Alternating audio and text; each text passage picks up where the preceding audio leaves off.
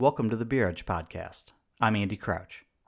This week I'm excited to welcome Paul Verdu of 10th and Blake to the conversation. But before we get started, the Beer Edge Podcast is brought to you by Arrived. When you envision the ideal experience for your brewery guests, your focus is on superb service and delicious beer. Point of sale is just a transactional formality to their visit. What you need is a point of service. Arrived is the only mobile, flexible, customizable point of service system designed specifically for craft breweries. It adapts and grows with you on premise and online. Your staff will love the simplicity. Your managers will love the world class support team. Your guests will love the seamless ordering experience and probably order more beer because of it. Save time, money, and headaches with Arrived. Succession is on the minds of a lot of people these days, and I'm not talking about the HBO show. As we're recording today's episode, word leaked out that the iconic Bell's Brewery had been sold to Lion. A lot of beer folks were up in arms and big mad on social media, but with far less ferocity than in years and deals past. And that's probably because this isn't our first rodeo.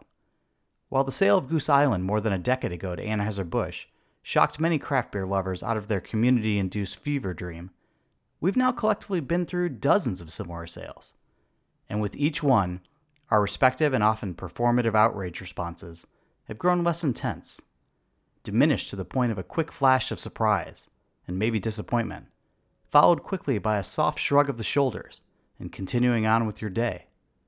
What the future holds for Bell's, we cannot know. I expect Two Hearted will taste as great as ever, and the brewery will be secure to move forward, grow, and prosper. What we do know is that these deals for brands new and old will continue to take place. And on today's show, we have one of the most knowledgeable sources behind such deals. Paul Verdu is the vice president and head of 10th and Blake, which is the craft focused arm of its parent company, Molson Coors. Under this umbrella, Coors, then later Miller Coors, and now Molson Coors have each sought to launch, develop, and promote flavorful beers. Its portfolio has shifted over the years, once including Blue Moon until it outgrew the group and moved on to the bigger leagues. It has also been an active buyer of craft brands. As it stands today, 10th and Blake includes the Jacob Leinenkugel Brewing Company, St. Archer, Terrapin, Hop Valley, Revolver, AC Golden, as well as relative newcomers Atwater and True Colors. It also houses a host of imported brands, including the much beloved Pilsner Urquell. We talk a lot about craft beer on this podcast, but we rarely delve into the world of big beer. Today, we're fortunate to speak with Paul Verdu, whose career in the beer business has taken him around the world and offered him a rare view of both the craft and big beer spheres. He's long worked in the CPG space, originally selling bug killers and air fresheners, before moving on to work for Miller and in the beer space. We go through his background and what got him into the beer industry, the pains of the failed launch of St. Archer's Gold, in the face of a pandemic. And 10th and Blake's intriguing investment into a brewery that employs active gang members in an attempt to quell gang violence. We also talk about my favorite subject, Pilsner, discussing the future of Pilsner Urquell in the US and why Barman Pils is low key, secretly, one of the best lagers in the States. Here's my conversation with Paul Verdu of 10th and Blake. So, Paul, thank you for joining us. And I know you have a long and varied career in the beer industry, but how did you get your start? Uh, it was 2005. Um, I was living in Milwaukee where I, I, cut my teeth in marketing through CPG companies, and we were living in the Milwaukee area. Um, I was with SC Johnson uh, selling and marketing uh, bug killers and air fresheners when there was this little turnaround story happening in Milwaukee with uh, the acquisition of Miller by SAB Miller that kind of made news. It sort of put Miller Brewing Company back on the map in terms of the psyche of uh, of, the, of the area. And I just it, it, it, sounded like an exciting place to be. And it was right around that time I got a call from a headhunter asking if uh, I'd be interested in pursuing an opportunity there. And I said, you know, my mind was I get to do what I love to do, which is innovation and creative uh, development and marketing and advertising and working with consumers. And I you're saying I can do that in the beer business, I'm in. So I started at Miller Brewing Company uh, in 2005.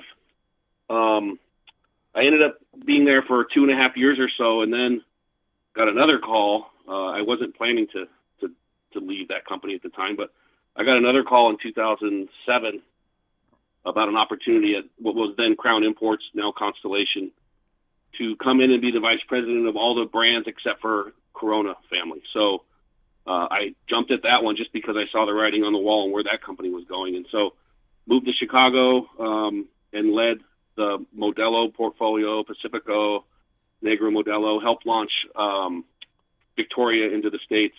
And at the time, actually oversaw Tsingtao and St. Pauli Girl, which were two brands that we we had in the portfolio. Um, that was an amazing experience to help transform sort of their, um, and I worked very closely with Jim Sabia and the team there to help transform the, the organization over time, um, bringing in consumer insights function and new agencies and sort of synthesizing and honing in on the brands. It was really a great experience. Um, but I did I did get a call uh, um, four years later from Norman Adami, who, if you, mm-hmm. I'm sure you know the name. Yep. Uh, he was the CEO of Miller Brewing Company, brought in by SAB, and he was back in South Africa running the South African business for SAB Miller.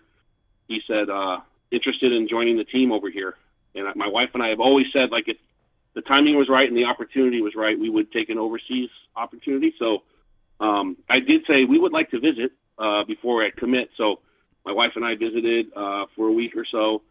Um, and then over the course of the next six months, we sort of worked out a deal. And in um, August of 2011, my wife, myself, and three kids, two fifth graders and a second grader at the time, landed in Johannesburg. Wow. And I worked as the general manager in South Africa for SAB Miller's uh, premium or global brands business, which was their small but highly opportune uh, with high opportunity, um, you know, premium brands. So that's believe it or not, uh, MGD uh, is the biggest, and then Peroni and Pilsner Urquell and Grolsch. And so uh, worked on that those businesses. Um, a few folks I worked with are actually over here now with with uh, with Molson Coors. Um, but what an amazing experience to sort of learn a whole new culture and a whole new sort of route to market and a whole new way of doing business, but leveraging what I knew well, which was the consumer side and brand building and being strategic and smart and focused and all those things that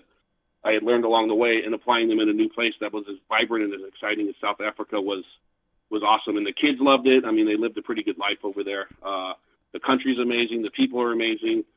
Um, it's just it's got a big piece of, in my heart now forever. Um, from there, I, I, I uh, wanted to get back to North America. So SAB Miller appointed me as the president of SAB Miller Canada, which we were basically a startup operation. We had just ended our arrangement in Canada with uh, Molson, and we were taking over the ownership of our brands in Canada, the Miller brands, uh, on our own. And so we built out an entire team, and we spent, I tell people, we spent one year putting it all together.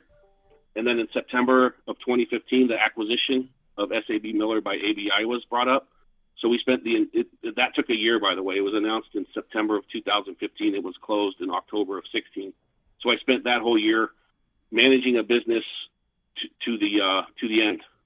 I, I, basically left Canada, turning the lights off on our office um, and shutting it down. But what an amazing experience to both help build a company and then to be arm in arm with such amazing people on the team as we fought through every piece of adversity you can imagine being involved in an acquisition uh, to the point where our best quarter in Canada was actually our final quarter ending mm. September of 2016.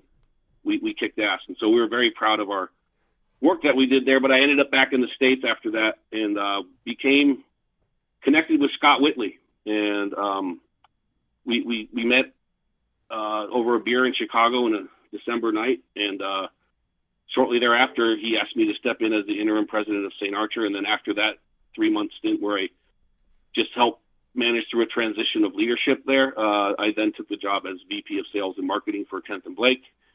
And at the time, it would it had really honed in on um, at the, when I took over, it was craft and imports. So we had Peroni and Pilsner Urquell and Grolsch, plus our craft brands. And then with our our restructuring, most recent restructuring, where we created the emerging growth division, 10th and Blake folded into emerging growth, and now we're solely focused on our craft beers.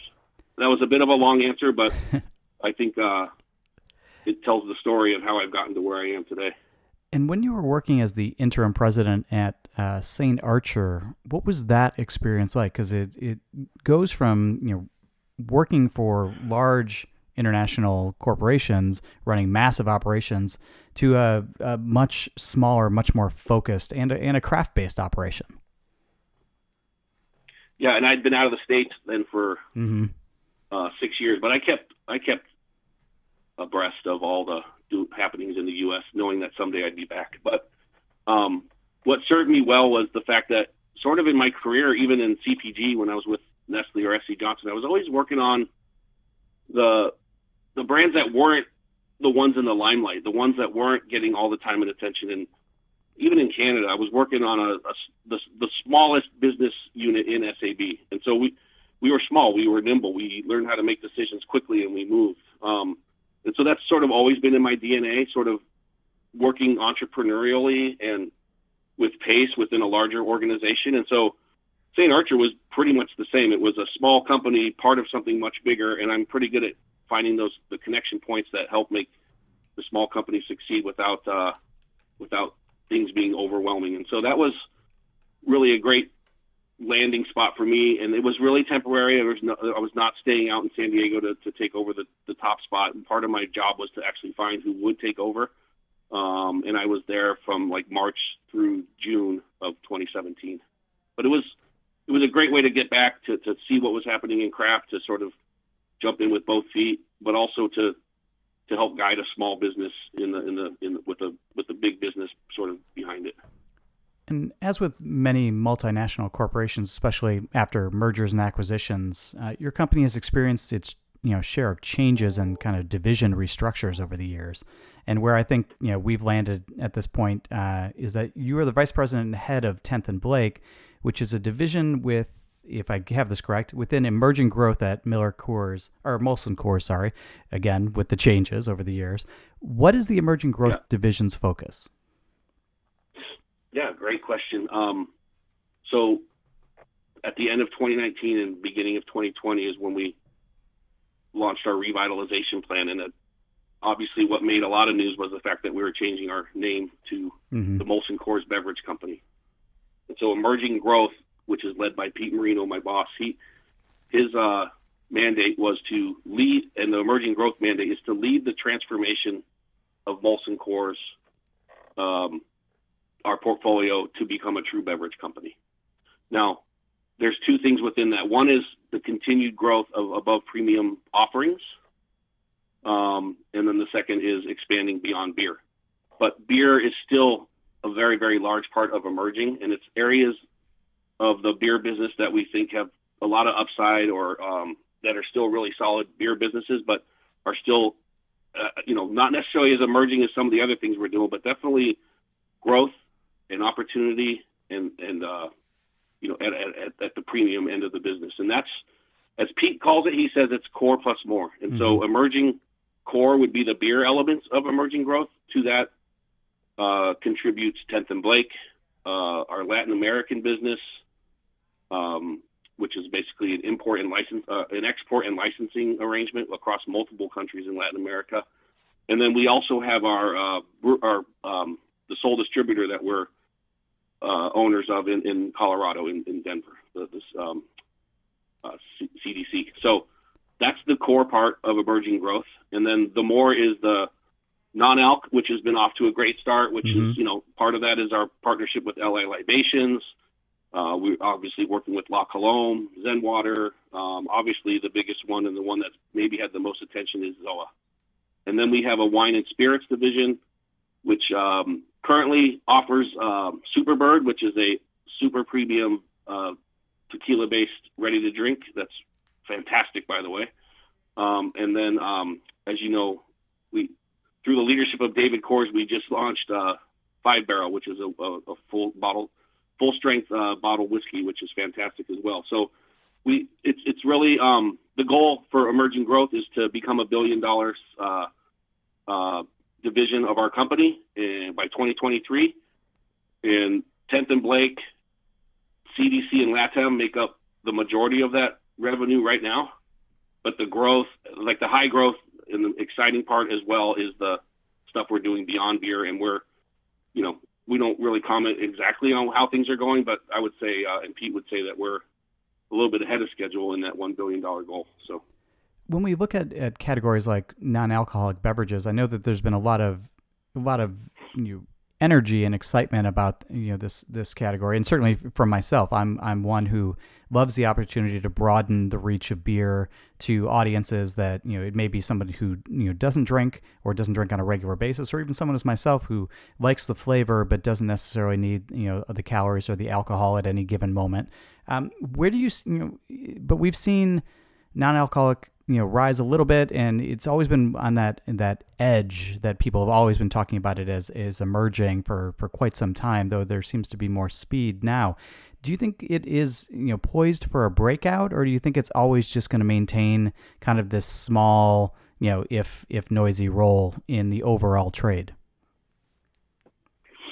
That's uh that's something we we talk about and i i'll just share my opinion. Um my, my, experience with non-alc actually, believe it or not, goes back to when I was with Crown Imports. We had St. Pauli Girl non-alc, mm-hmm. which was actually actually pretty darn good. Um, and and then it was always managed as like it's definitely an offering. It was never a priority, um, but there's definitely a group of consumers where that resonates quite well. I think it has come a long way in the last decade, um, and I do think there'll be people who, and maybe with technology and more, you know, brewing principles that are, are making the non-alcs the, the non-alc beers even better. I think there will be some winners in it, but I I still think, like you said, it's it's been emerging forever, and it yeah. it might stay that way from a pure volume perspective as it relates to the total category. It'll grow. I don't know how big it will ever get, but it will. There'll be winners, and there'll be probably some who try and and and don't and aren't as successful. But you know, having an offering like that at, at tap rooms and stuff within the world of craft, it does make sense. I just I just don't know how big commercially in the beer market it's ever going to get, to be honest. And there are certainly players who are who are banking that it is going to get bigger. You've got folks like Athletic, you know, doing you yeah. know, doing a lot of advertising, building breweries on both coasts.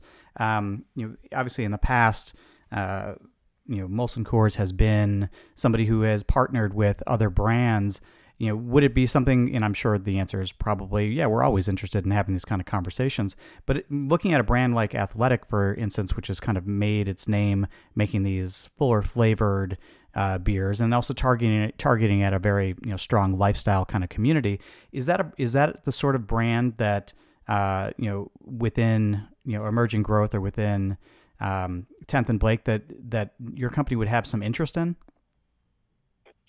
Yeah, I don't. I mean, I'm not going to comment on like specifics. I uh, uh, when it comes to like brands we'd be interested in, but I will say um, that a brand like Athletic, I, I, I kind of admire their like commitment and their and their um, drive to to really transform their brand into a national powerhouse and um, and I think they're they're taking a really smart approach. I mean, I think you know the one caution is uh, as everyone a lot of people have learned in this craft space is just you got to manage your growth, you got to manage your expansion, you got to be smart about it because mm-hmm. you can't just uh, show up with a with a brand and, and hope for the best. You have to actually really get behind it. But I think their approach has been solid and they stand apart. I think they're and, and then, then they're committed to it fully. So, um, you know, any anytime there's opportunities in the market and we're thinking about uh, partnering or whatever, I mean, we those are the kind of things we consider. I wouldn't there has been no conversations about that specifically, obviously, but uh, hats off to them for, for mm-hmm. going all in. I mean, it's I think if anyone's going to do it, they have as good a chance as anybody. Tenth and Blake turned, I, I, think, 11 years old this year, um, which yeah. makes me feel a little old. I've remembered from the early days, but uh, you, yeah, it was pretty cool last year. Uh, if you remember, this time last year, like September, we were still in relative shutdown, so mm-hmm. we had a massive uh, Zoom call for the 10 year anniversary with anyone who's still at our company that's in 10th and Blake, including a lot of other people who've left. And we brought in Cardella was on there and Whitney yeah. and anyone who's sort of had a leadership spot. And that was a, that was an awesome like couple of hours of just having beers and talking old stories and stuff. But yeah, this year we're 11. And I mean, it's, it's fantastic and hats out, hats off to the company because, you know, you know, over the years, you know, you know, Coors, especially in the beginning, had sort of differentiated itself, in my you know personal opinion, uh, having covered this industry for a long time, in terms of the beers that it was releasing to market in the you know craft or more full flavored category were were solid beers. These were not beers that were meant to be gimmicks or meant to, you know, you know, fight off or, or compete directly with other brands necessarily. And I think, you know, the quintessential one you know, is Blue Moon. And, you know, can you tell me, talk a little bit about the evolution of, of 10th and Blake? I know you've not you yeah. know, been there through the entirety of the, of the journey, but, you know, you, from the days of Blue Moon through, you know, you know, 10th and Blake going in a variety of different directions, having, you know, Leinie's in, Leinie's out, Leinie's in. Uh, just talk to me about kind of the journey that 10th and Blake has had. Absolutely. So I was not around for the, the first early years of it. Uh, but I've known Tom Cardella for a long time, and he and I spoke during this time. It was right actually as I was getting to South Africa that this was happening. So um, it start so 10th and Blake's always been about the, creating a division within the company that is really good at nurturing and building uh, brands that have in the above premium beer space that have just tons of upside, but probably need a slightly different approach compared to what we're really good at, uh, which is the you know big beer stuff, and mm-hmm. and now obviously we've spread our wings quite a bit. But that's how it. That's the that was the mandate and the and the and the reason for Tenth and Blake. And so because that reason still exists, so does Tenth and Blake. Now the portfolio has morphed. So when it started uh, 11 years ago, the primary focus brands were Blue Moon and Leinenkugels, particularly Shand on the Shandy front. Mm-hmm. Um, so what, as you look through the years, those brands saw some great success during the course of its their 10th and Blake tenure. And they got bigger and bigger and bigger and more scale and more scale. And they got to the point a few years back where it was like, these are big, steady, strong brands that can right. withstand the might of an entire organization pushing hard on them. Um, and so at that stage, and it was right before I arrived, uh, Blue Moon and Leinie's left the left 10th and Blake. Um, as we say, turned over to the mothership, mm-hmm. uh, run through the marketing organization, with, and then they became huge priorities for the entire company because both were were just killing it still. Um, then it was around that same time we started to acquire regional craft breweries. Um, first with the partnership with Terrapin, and you know then St. Archer and Hop Valley and Revolver, and um, and so that was happening at the same time. So the repurposed portfolio for 10th and Blake at that time became are regional craft brands and imports, so Peroni and Pilsner Urquell and Grolsch, but Peroni being the main focus. Um, Peroni, uh, uh, this is all pre-pandemic now, so uh, as we headed into 2020, the thought was, to be honest, Leinenkugels was softening again, and mm-hmm. it wasn't as interesting as, as much, and Shandy was really on a big downturn. And the thought was, let's get it back into 10th and Blake and give it some of that additional tender loving care and see if we can't get it back on track. Blue Moon, obviously steady as a rock and a massive brand, stayed in the marketing organization. And because of the importance of Peroni um, and it not being craft, and the, the it, it, also left 10th and Blake and went over to the um, main marketing organization. And now there's a person who manages Peroni and the Blue Moon and the above premium beer segment. And now 10th and Blake is uh, clearly focused now as the craft beer division of Molson Coors. But if you go back to what I said early on, the principle still stands. It's our division where we nurture and grow high opportunity, uh, high margin brands. Um, and, and, and, and yeah, so it's been working. And that, I, you're right. Like to sit here 11 years after 10th and Blake started and still have this division, it's pretty rare actually when you look across any segment, any industry, and even in beer, to have a sort of a sub division of a large company still be around after 11 years, it speaks volumes. Yeah, I agree. I mean, I've obviously, like I said, I've covered this trade for a while, and you know, just with Anheuser Busch alone, you know, it has come into, you know, its craft divisions have come into multiple iterations over that time, and it's sometimes been a little bit hard to follow. And certainly, while brands have come in and out of 10th and Blake, it is kind of been that that steady rock, you know, through that time. Um, and I think you know, Blue Moon setting that foundation was was key. Uh, in talking about Leinie's, you know, Leinie's is always is a, one of those legacy brands that actually has a you know strong place in my heart. I grew up in Chicago, went to went to yep. you know college and law school in the Midwest. Um, you know, spent time up in Chippewa Falls, uh, been to the brewery. but it seems like you know that's one of those ones that I remember buying you know a case of returnables you know in law school for, for uh-huh. you know in the old in the old cardboard box for maybe nine bucks. Um, but it's it seems like it's you, I, I don't you don't want to age yourself, but you kind of are. yeah, and, I, and I'm fine with it because yeah. we, you know, I might have been a yeah. little little on the younger side when I was drinking that, but uh, I was you know always a big fan of Leinie's Red, and that was kind of one of the beers that got me into craft beer. But Leinie's in recent years, yep. it's one of those ones I follow you know somewhat closely. It just it seems like it's had a bit of an identity crisis. You know, it's this legacy, old school yep. family brewery, one that is you know well steeped in lager, and it, it wouldn't make sense to be necessarily maybe be doing uh, hazy IPAs or things out of there. But then it, you know, it it certainly had a great deal of success, you know, with the with the Shandy family. Uh, you know, what is the status of the the Leinenkugel's brand? I know it's been moved back within Tenth and Blake, but what's the sort of status and what's the identity there and the future of the brand? Yeah, I mean, first of all, how awesome is Chippewa Falls? Yeah, it's great. It's fan- um, I mean, that's God's country. One of the, I've been all over the. I could. I, I guess I could say all over the world at different breweries, but the setting and the and the and just what happens there, it's just it's a little magical. And uh, yeah, it's, it's a great place. I'm, I'm glad you've been there. Um, Leinie's, when it came back to 10th and Blake, became our top priority. It that that's part of the point, right? Like within the fold of Molson Coors marketing organization, which has tons of amazing, which we have tons of amazing brands and opportunities. Um, you know, it, it becomes slightly less of a priority in a large uh, group like that. But when you bring it to 10th and Blake, it shot to the top, number one. It's our biggest brand. Um, and so there's a few things. Um, the headline is we wanted to take the opportunity to re-establish Leinenkugel's as a powerhouse craft brewery from the Midwest. Mm-hmm.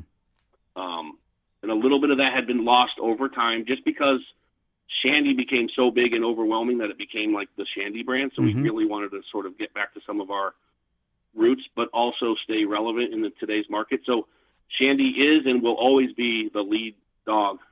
Um, and um, after, I'm happy to say, after several years of double-digit declines, sometimes into the 20% range, um, Shandy grew this year. Summer Shandy had a fantastic summer. Um, it's back to growth um, uh, which is pretty remarkable because in 2020, with the shift to off-premise purchasing in large packs, sort of summer shandy, Leinie's summer shandy fit into the a brand people know and trust, and they'll they'll be confident to grab it. We had a really good off-premise business in 2020. Um, we continued that in 2021, but then on-premise started coming back, which was just icing on the cake. It's a really great draft brand. It's really great on-premise. It fits perfectly in the summer. Clearly, it's the largest summer seasonal. It's pretty much the largest seasonal of any kind uh, in the beer business, and so it is our bread and butter, and we, it's got a, a new life uh, is breathed into it. We even left opportunity on the table. We we only got back to about 70% of our distribution in the on-premise as it came back versus 2019. And so heading into 2022, the, the plan is to close the rest of that gap. So we should be having a better year. Um, meanwhile, we are doing a lot of things to keep the brand uh, interesting to the new to new consumers. It's been around for 154 years now. Um, in fact, my first month back in the U.S. beer business, I was up in Chippewa Falls with Jake and Dick and the family, and we were celebrating the 150th, and now we're here. We are at 154.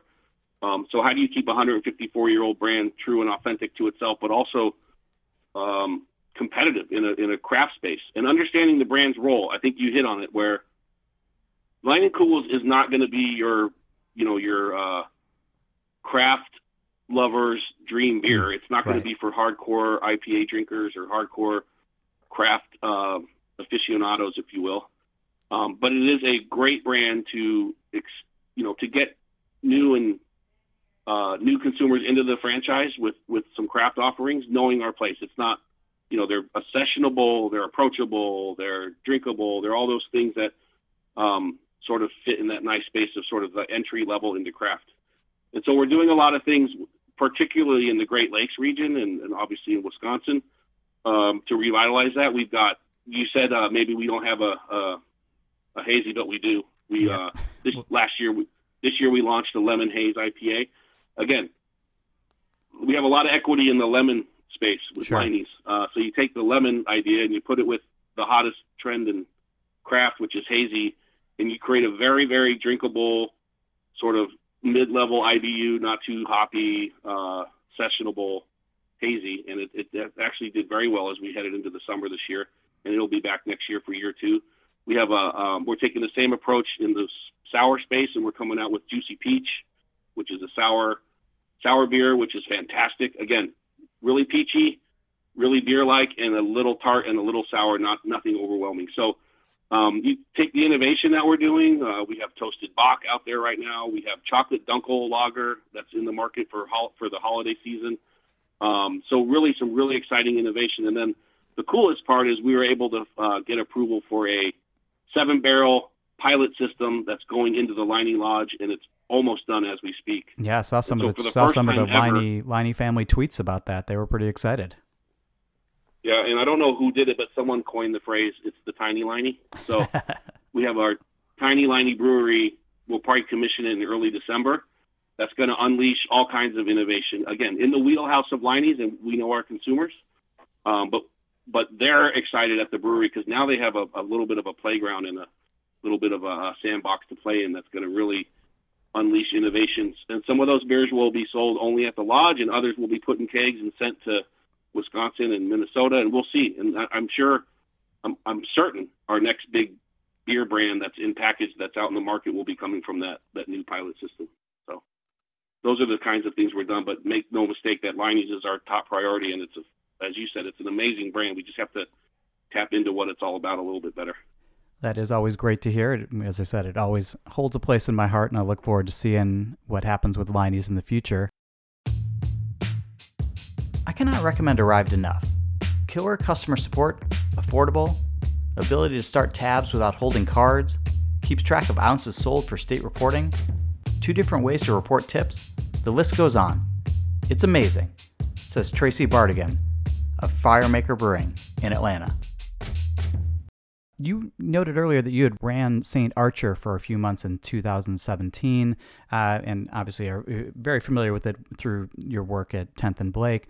Um, you know, I think one of the big stories about St. Archer, and they've you know had a great deal of success with a variety of different products, but one of the you know sometimes you know things don't always work out, and one of the ones that didn't work out was a kind of a big play with regards to St. Archer Gold, and obviously Molson Coors had had bet big on that brand. It was a 95 you know calorie light beer, very tasty beer. Uh, so what was the yeah. you know what's sort of the post mortem on on on St. Archer Gold and what happened there? Yeah, you're uh, you're hitting on a, a, a, one that still pains me. Um, I was heavily, heavily involved in the sort of uh, the origination of that that opportunity and seeing it through a test, and then making the decision to to take the learnings from the test and turning into a national launch, like as you said, with a really big bet behind it. So what what was done really well was the beer. So I, no matter where we tested it, who we tested it with, who we put it up against. Quite frankly, it was really coming out as like the best light beer out there, to be honest. And we make some amazing ones, and that's part of why it was so good. Is because I'm biased clearly, but Molson Coors makes the best light beer in the world. So um, we take some of those learnings and give it to the. You take the St. Archer team and you, you you you connect them with some of the Molson Coors brewers, and that's actually what came out of it. Um, so the beer was fantastic. I thought the packaging, the whole positioning of the brand with aiming to be more of a lifestyle. Taking we, we, we were banking on this Southern Cal kind of aspirational lifestyle that St. Archer sort of lives and breathes, and, and having that resonate across the country.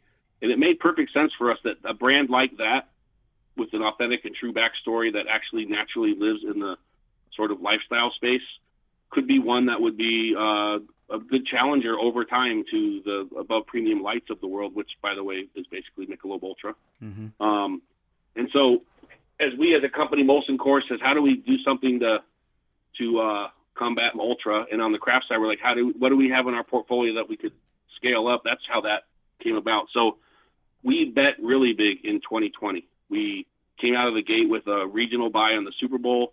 We got lots of beer on the floor. Um, we knew that we were going to have to hang on for dear life between the Super Bowl and like chain resets, which were to happen in March and April of 2020. Um, and then I'm not sure if you've heard, but there was a little disruption Small in one. March of 2020. Yeah. So uh, the the pandemic hit, and so if you were to think about the core elements of our launch plan, number one was advertising and media, which, if you recall, March 2020, no one knew what was happening. Right. And so a lot of media plans and budgets kind of got shelved until we could sort out what was going on. So that was one impact. The second element of our plan was really fantastic chain support and distribution and getting in cold boxes. Well, that those chain resets never happened. Yeah. And if they did happen, they happened June, July, August, well into the summer, just because of disruption. And, and no one in a grocery store in early spring, uh, late spring 2020 was worried about resets. They were worried about staying in business and Right. protecting their people. So um, that hurt us. We never got shelved properly. You know, we never executed our retail plan, which is, you know, a bit of a problem.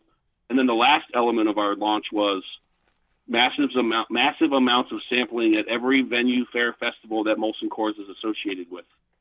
Well, those were all gone too. Right.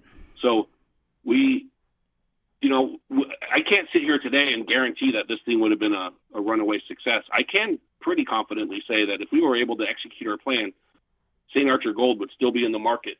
Now, I don't. How big would it be? Obviously, that's easy to make up a number, but I think uh, I think executing a new brand across the country without being able to do those things I just described is impossible. And so it never got off the ground. And then we made the the bold decision to just to just stop it because it wasn't. It's hard to come back from a start like that, even if there's really good excuses and reasons. One of the other So that was painful, but you know we were sort of dealt a rough a rough uh, set of circumstances. you certainly were that I mean the headwinds alone. you know, it- I'm sorry to interrupt. Uh, it, another brand that launched around the same time was uh, Blue Moon Light Sky, hmm but it had the benefit of the halo of Blue Moon, which was massive. Right. So when you're coming out with Saint Archer Gold into um, all parts of the country, there's no built-in awareness at all. It's ground zero. So totally different situation. And it, at the time, it kind of proved like having a brand behind an innovation in a, especially in a challenging time, is really important. Molson, one of the other brands that I think falls within within your purview is uh, True Colors Brewery out of North Carolina, which is a Yeah. you know recent acquisition for a minority stake in, in the brewery. And it you know for those who don't know, True Colors has a mission to reduce gang violence by engaging with and hiring you know active gang members. And the initiative certainly has you know received its fair share of press since it was announced. Uh, this you know it's founded in part by George Taylor, who you know helped guide Untapped to success and the eventual exit there uh, to private equity. You, can you tell me a little bit about True Colors Brewery and how Molson Coors came to be involved? Oh yes, I love True Colors Brewery. Um, it was uh, August or so of 2020 when um, Pete Marino sent me a note like, "Hey, uh, check out this True Colors thing. Uh, George Taylor is trying to reach someone, and you should give him a call." So I did, and then over the course of a couple months, George and I just talked more and more about his mission. I did what everyone does, by the way, which is like oh, so wow, former gang members running a business. That's cool. He's like, no, no, no, no, no nothing former about them. They part of the requirement is, is that they're in a gang as you know while they're working because the only way to change and to deliver their mission of reducing gun violence and gang related violence is to have people who are influential inside the gangs start to spread the word that there's other options and there's opportunities out there and so that's at the core of what they do so once i got my head around that it was like we started talking about potential partnerships and what that would look like and investment. And I just started learning more about him and his business and his team. Um, and I was, I made the case internally that this is the, this is um, easily chalked up as a sort of community and corporate affairs and DEI initiative. And you kind of check the box, but it's way more than that. It's actually a real business opportunity that has a mission that's like a mission I've never heard before. It's not we're not doing this because we're you know because we're a charity. We're doing this because one, it's a business opportunity, and one A and tied with one, it's uh it's an amazing um, way to to take a new approach to. It's sort of like putting your money where your mouth is on any kind of uh, program or plan that's going to change things, and this is um, great. And actually, one one thing that gives me a lot of confidence that they're going to be successful and that it actually can change things is the fact that it makes a lot of people uncomfortable. Mm-hmm. And so that's going on even to this day. So it's like you're doing what with who and isn't that dangerous? And there's been negative press about things that have happened and all that, but it, it more and more that that happens, it more and more cements that this is actually a good idea because it's easy to be safe and easy to do to take the easy route and get a lot of accolades. But when you're going to do what George and his team are doing, I mean that's a commitment beyond uh, beyond compare. So um, as we progressed in our conversations, uh, worked with our internal leadership team, and we decided to make a, a yeah a minority equity investment. Um, and as part of that, we're helping them. Um, you know, the goal is to have them go through the Molson Coors distributor network. I consult with George on any kind of number of issues that come up. Um, I'm on their board of directors, for example. But we, it's really, um, it's really a fantastic business that he's starting, and it's really, really um, compelling and different. And I, I, urge anyone to just Google True Colors Brewing, and you'll see all of the coverage they've gotten and all of the the good, the bad, and the ugly that come with it. But it's all out there, and it's uh, I'm I'm really happy with where the, where it's coming. They just launched their beer in September, and they're selling uh, True Light uh, throughout North Carolina as we speak. This, I mean, in my experience, I'm trying to think of another circumstance in which uh, you know a major corporation, a major corporation in the beer space, you know, went in and invested in a brewery before they had even produced a single beer. Can you think of an? Is there another example? I'm just trying to wrap my mind around uh, the the circumstances because it just seems like it's the almost the polar opposite of how this how this usually works. You're the first person who's ever even mentioned that, and actually now you're making me think, and I, I can't think of one. That's such a good point. I don't and it was because uh, the belief we had in George, the belief we had in the team that we met that worked with George, the, how compelling his mission was, and how how it could actually lead to real change, um, and, and, his and his hopes and aspirations of making that a national brand someday. Like th- that's what we bought into, mm-hmm. and it's similar with most acquisitions. I mean, the first thing is the people um, and the brand and kind of what what it stands for and all that. So those things seemed pretty clear to us. Um, but yeah, it, it is quite different to invest in a brewing company that hasn't actually brewed yet. To be honest.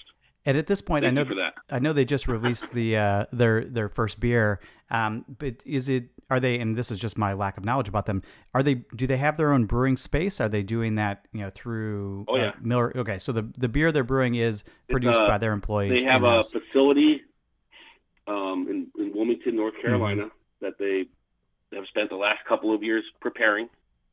Um, there was also delays because you know everything's delayed right now. Yeah, delays yeah. in getting them their brewing equipment, delays in their startup. So they're they're they wanted to be out much sooner in 2021, but they they just did launch because they finally got up and running. But yeah, they have a brewing facility that's actually capable of getting up toward 50,000 barrels. They have a small little uh, tasting room in there because this is a I don't know I, I don't I don't want to bore people with too many details, but their approach to how they treat their people is second to none. So they they uh, bring in gang members. They go through a it, super intense, no nonsense 90 day onboarding process where if someone is late like one day or doesn't show up, they're gone.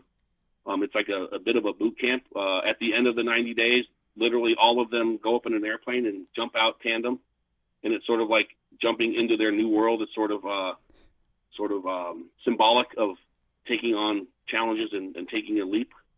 Um, they have a studio because music's going to be a big part of what they do. They have a workout facility. They uh, train and educate their employees on their health and their finances and how to, you know, budget and do things in their own personal life. And then obviously give them skills and training in whatever functional area of the brewery that they're going to work in. So they have people who do brewing and selling and marketing and finance and accounting, all the different things. There's gang members actively involved, if not leading those areas. And, and I've, I've met some of these guys and um, sitting down at a table with young 23, 24 year old gang members and just listening to them. It actually was, I, I'm not trying to be overly dramatic, but it was life changing for me in terms of my perspective on things. And one of the quotes that I'll never forget that one of the guys said was, "You should never judge the decisions that we make until you understand the opportunities that we've been given. And to me, that that will live with me forever. And it's like giving gang members an opportunity to see that there's a path that's not related to being in a gang or not related to violence. That it's actually uh, could be life changing for them and their families. It's it's really remarkable to see, and I, I love these guys. It's, it's it's awesome. In the past year, the beer industry has experienced, you know, along the lines of what you're talking about, uh, growing reckoning in several areas, including, you know, racism and sexism. We've certainly seen that, you know, not just with the death of George Floyd, but you know, the craft beer industry in particular has had uh, you know, a, a, substantial issue over the years with be, you know skewing heavily white, heavily male, uh, and we've you know heard you know sort of story after story of of just bad behavior uh, throughout this particular industry. You know, I, I, imagine you you've seen that, you've tracked it. What is your response to what you've seen and heard in the last year or two? First of all, the stories are really disappointing and saddening and even infuriating. Um, and we have a no, we've always had a no to- zero tolerance policy against any kind of discriminatory or um, sexual harassment, any of those things that are just there's no place for in our organization. Um, and so within 10th and Blake, being on the front line of multiple craft breweries, I'm really proud of our track record, to be honest. And we, um, you know, we we value diversity. We have a long way to go, like everyone else does. Um, if you if you think of the female uh, employees that we have, we have um, a, a, couple of brewers in Terrapin, a couple of our lead people in the brewery, uh, females. We have our vice president of finance at Terrapin is a, is a woman. Uh, Megan Mares runs our Revolver um, brewery, uh, pilot brewery at, at Texas Live in Arlington. That's her. She's in charge of all R&D and innovation. She's fantastic. Uh, our head of sales, Jillian at St. Archer, is a woman. A lot of our heads of marketing are women. So we, you know, we, are trying. We constantly strive to create a, a, diverse and inclusive environment, and it's part of all of Molson Coors' steps in that area. Um, we've taken um, tremendous strides um, as an as an organization. Um, I, I, do think that True Colors fits into this dialogue clearly. Mm-hmm um, and then one thing I'm really proud of, and I, I think you probably hear this from several people you interview, and I, I, I listened to one, um, and this was brought up, but we, I'm really proud of um, the fact that we launched the Brewing Education Scholarship, mm-hmm. Tenth and Blake Brewing Education Scholarship, and right now we have partnerships between Terrapin and East Tennessee State, between AC Golden and Colorado State. We have uh, Hop Valley with Oregon State, Leinenkugels with the University of Wisconsin Madison, and uh, finally uh, Revolver partnering with Texas A&M, where we have uh, every year now we're going to be giving out a scholarship to an underrepresented uh, from a student from an unrepresented body, whether they be a person of color or a female, LGBTQ, whatever um, whatever those uh, you know those those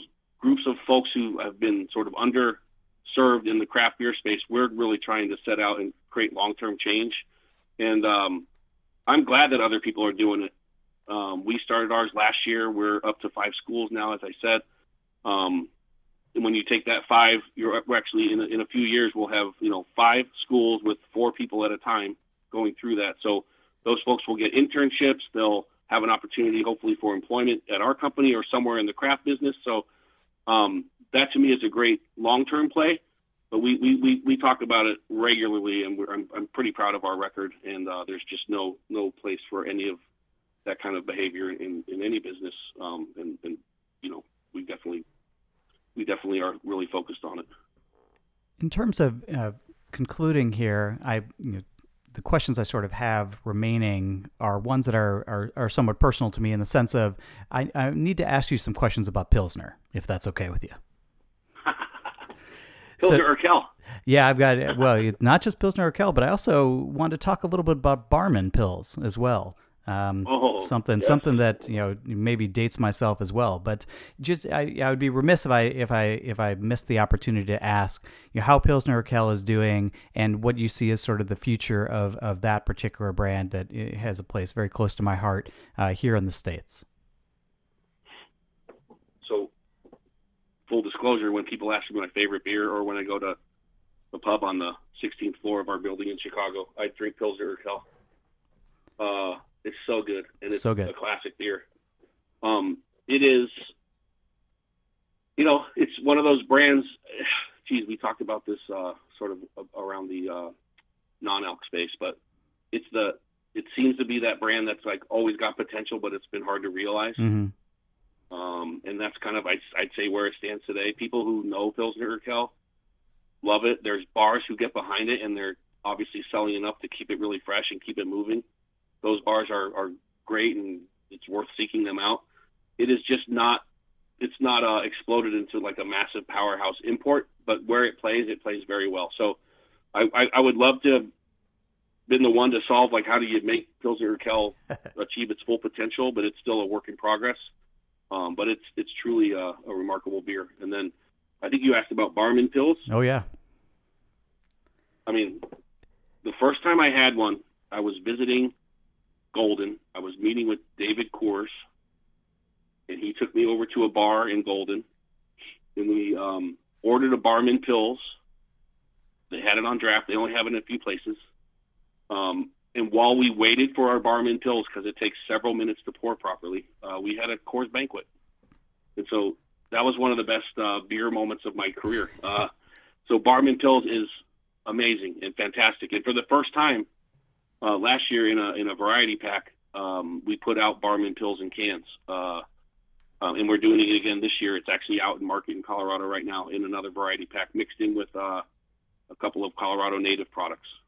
And so, what we're going to do long term, and whether we try to expand it or, or continue down like just creating a package just for itself, I mean that's all stuff that we talk about all the time. But that's another brand, and, and anyone who's been through Golden and has experienced Barmen Pils, I mean they talked about it for a while. So, love that brand. I know people for many years. Uh, you know, Coors was that that brand that they would you know try to bootleg back to the back to the states. But now that I know that it's out, you know, Barmen Pils is out there in uh, Colorado in the wild. I'm gonna have to find somebody to bootleg some of that for me because that is a that is a absolutely beautiful beer. Send me your address. Maybe I'll see what we can do. No, there we go. Paul, I want to thank you so You much for just found someone. That's great. You know somebody there because uh, you know these are fantastic brands. I'm always excited to see what you know Tenth and Blake is up to and, and what's what the future holds. It looks like a lot of exciting things there. But Paul, I want to thank you for taking the time to talk to us today. It's been my pleasure. Thanks for having me. This has been Andy Crouch, and thanks for listening to the Beer Edge podcast. My partner John Holl and I work hard to produce interesting podcasts and other content for you, our dear listeners. And this is where I ask you to give us a little hand.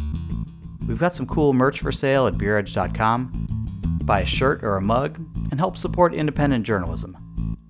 And if you're itching for more beer content, check out John's podcast, Drink Beer, Think Beer, with new episodes every Wednesday. It's a good listen on your commute or if you just need to take a break. We're on the socials at The Beer Edge. And if you want to be on the show, or if you want to sponsor the show, or if you know the perfect guest, please drop me a line. My email is andy at beeredge.com, and my DMs are open everywhere at BeerScribe. Go to arryved.com to set up a free, customized demo with an Arryved consultant and see how a point of sale can make all the difference in your guest experience, staff efficiency, and bottom line. Chances are a switch to Arryved will save you time, money, and a whole lot of headaches. Arryved.com. That's arrived with a Y. A R R Y V E D dot com. Arryved is the point of service that works for you.